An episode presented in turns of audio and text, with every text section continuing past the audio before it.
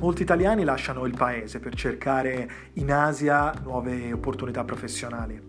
Luoghi come la Cina, l'Australia, la Nuova Zelanda e Hong Kong sono destinazioni privilegiate dove i migranti moderni possono trovare nuove occasioni di lavoro, nuove opportunità professionali e salari più alti.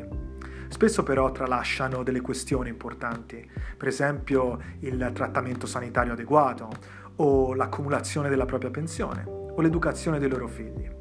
Queste sono tutte questioni che tratteremo nel podcast di Asia Risparmio io sono Alessandro e questo è il mio prossimo episodio.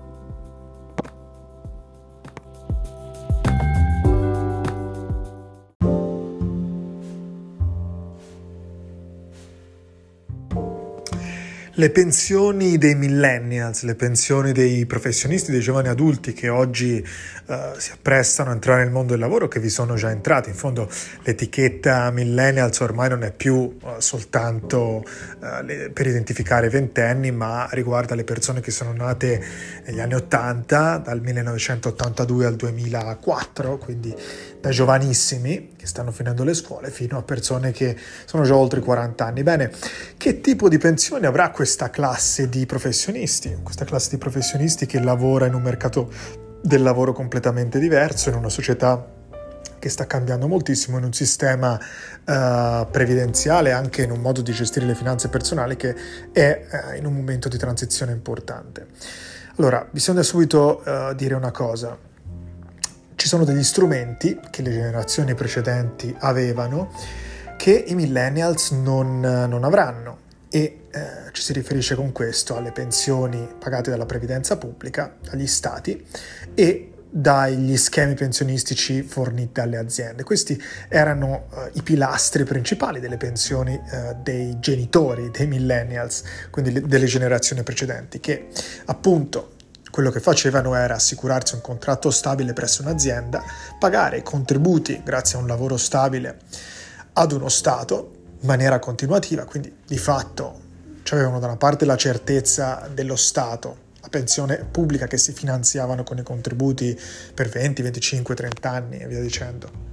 Da una parte avevano contratti più stabili di quelli che esistono oggi con le aziende che li assumevano e quindi avevano già due canali, uno aziendale, potremmo dire, e uno statale, uno pubblico, che gli fornivano le pensioni. Oggi questi strumenti non ci sono più per i millennials di oggi perché eh, moltissimi professionisti di oggi non hanno accesso a schemi previdenziali aziendali e non hanno nemmeno accesso al, alla pensione pubblica, alla pensione fornita dagli enti previdenziali statali. Questo perché? Perché con molte probabilità sistemi assistenziali pubblici saranno sempre più deboli in futuro, quindi incapaci di pagare una pensione. Ma non solo, moltissimi professionisti di oggi scelgono di lavorare lontano dall'Italia, scelgono l'estero eh, e quindi si iscrivono all'aire e iscrivendosi all'aire rinunciano automaticamente a, uh, alle tasse pagate in Italia, ai contributi e quindi di fatto uh, rinunciano anche alla possibilità di avere una uh, pensione pagata dallo Stato. Quindi questi due strumenti già non ci sono. E quindi uh, sostanzialmente i millennials di oggi devono iniziare a contribuire alla propria pensione in maniera privata, devono farsi degli schemi previdenziali autonomi, delle posizioni previdenziali indipendenti. E ci sono diverse età a cui si inizia, ci sono persone che sono più oculate, iniziano molto presto, appena iniziano a lavorare subito si aprono anche un piano pensionistico eh, un comportamento che sicuramente non avevano i loro genitori, ma molti giovani oggi già familiarizzano con questa componente privata della propria pensione e quindi decidono di eh, mettere da parte qualcosa. Quanto bisogna mettere da parte per la pensione se si inizia a fare una, priva- una pensione privata, un fondo privato a 25 anni, poniamo? Gli esperti dicono dal, dal 10-12% fino al 15% se si vuole avere una sicurezza di una pensione dignitosa che batta l'inflazione e che eh, generi risorse per il futuro. Quindi eh, diciamo che lo sforzo è minore quando si, eh, si, inizia presto perché la componente di salario annuale che finisce all'interno della pensione ovviamente è eh, più bassa e quindi si può spalmare più su, sui lunghi orizzonti, sui lunghi termini. Se si aspetta un po' di anni e si inizia a rendersi conto di queste cose a 30 anni, poniamo, bisogna alzare un attimino la percentuale uh, del nostro salario annuale che dedicheremo al nostro fondo privato. Si va dal 15% al 18%, quindi inizia a essere una percentuale che bisogna appunto dedicare al nostro fondo privato la nostra pensione privata se la iniziamo a 30 anni con eh, l'obiettivo di avere delle rendite pensionistiche pronte, delle risorse finanziarie che ci supportino a partire diciamo dai 65-67 anni. Se invece a 40 anni non si è ancora fatto niente, come capita molto spesso alle generazioni di oggi, che magari eh, provengono da un concetto pensionistico ancora vicino a quello dei propri genitori, quindi non si sono ancora accorti pienamente che devono fare qualcosa con le proprie finanze, quindi lasciano passare del tempo prezioso. Uh, se a 40 anni quindi non si è ancora fatto niente, bisognerebbe iniziare a pensare a dedicare una fetta abbastanza interessante del nostro salario al nostro fondo pensionistico privato, un quarto del nostro salario annuale o addirittura un quarto o un quinto, insomma il 20-25% dovrebbe iniziare ad andare all'interno di un fondo pensionistico che nel giro di 20 anni, 20-25 anni può creare delle rendite pensionistiche che appunto supportino l'individuo per i successivi 30 anni.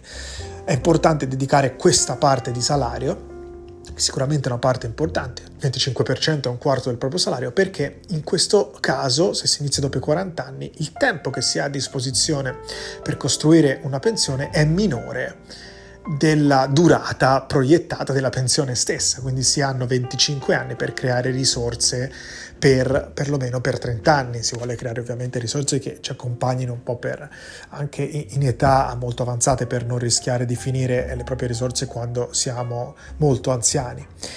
Per cui uh, è ovviamente importante per questa generazione fare mente locale e capire fin da subito che è, è importante tempestività oltre che investimento di capitale. Un'altra cosa da dire quando si parla di posizioni previdenziali dei millennial riguarda il mercato del lavoro che eh, questi eh, professionisti di oggi stanno affrontando.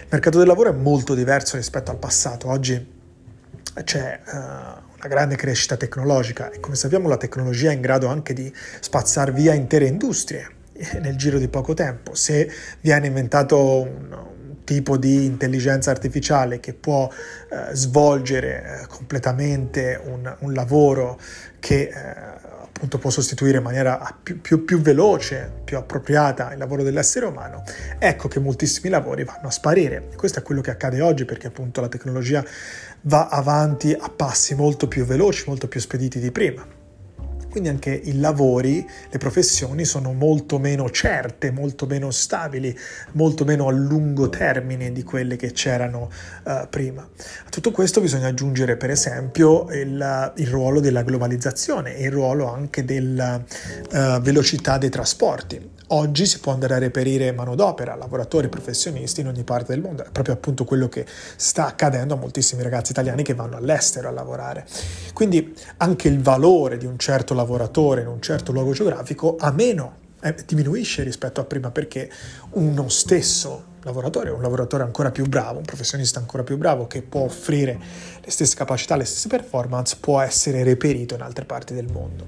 E quindi anche in questo senso il lavoro diventa più competitivo e più fluido, più volatile, c'è meno certezza, diciamo così. Quindi uh, non, non, non, è soltanto una questione di contratti, no? molto spesso si parla di instabilità di lavoro rispetto alla generazione precedente perché adesso i contratti sono tutti quanti temporanei, mentre prima venivano offerti uh, contratti a tempo indeterminato.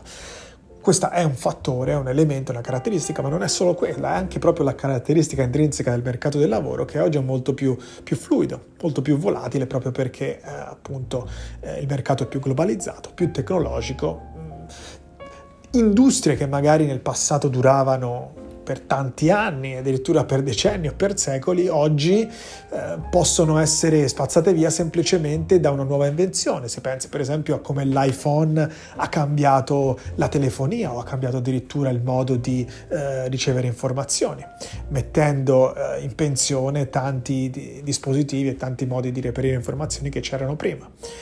Per cui eh, ecco, diventa eh, importante capire che eh, per l'individuo il, la fonte di salario, la fonte di supporto finanziario, la fonte di certezze dal punto di vista monetario potrebbe non essere più soltanto individuata nel lavoro. Eh, perché appunto il lavoro è sempre più circondato da minori certezze rispetto a prima, è sempre meno stabile. Quindi nasce, diciamo così, questa uh, possibilità, questa opportunità di creare delle forme di entrata alternativa che si potrebbero integrare sempre di più al lavoro e al salario proveniente dal lavoro nella vita dell'individuo. Quindi non solo a livello pensionistico, ma anche durante la vita attiva e durante la carriera di, un, di una persona il fatto di creare rendite passive e di puntare su forme di entrata che non siano soltanto derivanti dal lavoro, dalla professione, dalla performance, che non siano soltanto forme di remunerazione, ma che siano invece forme di ritorno, di investimento, forme di capitalizzazione di uh, denaro che si è messo al lavoro. Uh, appunto saranno concetti che uh, diventeranno sempre più normali, sempre più uh, comuni nella vita di un individuo.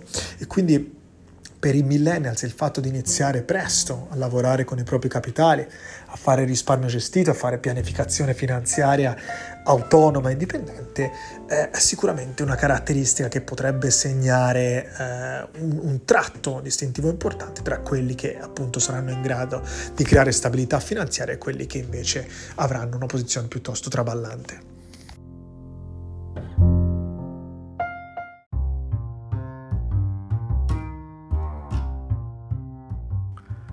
Questo era un altro episodio del podcast di Asia Risparmio. Spero che ti sia piaciuto e tu ne abbia tratto informazioni utili.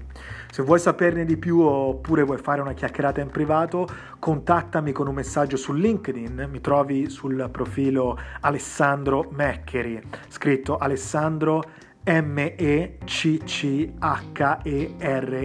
Meccheri oppure puoi partecipare alla mia newsletter, puoi venire sul mio sito asiarisparmio.com e lasciare la tua email. In ogni caso spero di sentirti presto al prossimo episodio del podcast di Asia Risparmio. Ciao ciao!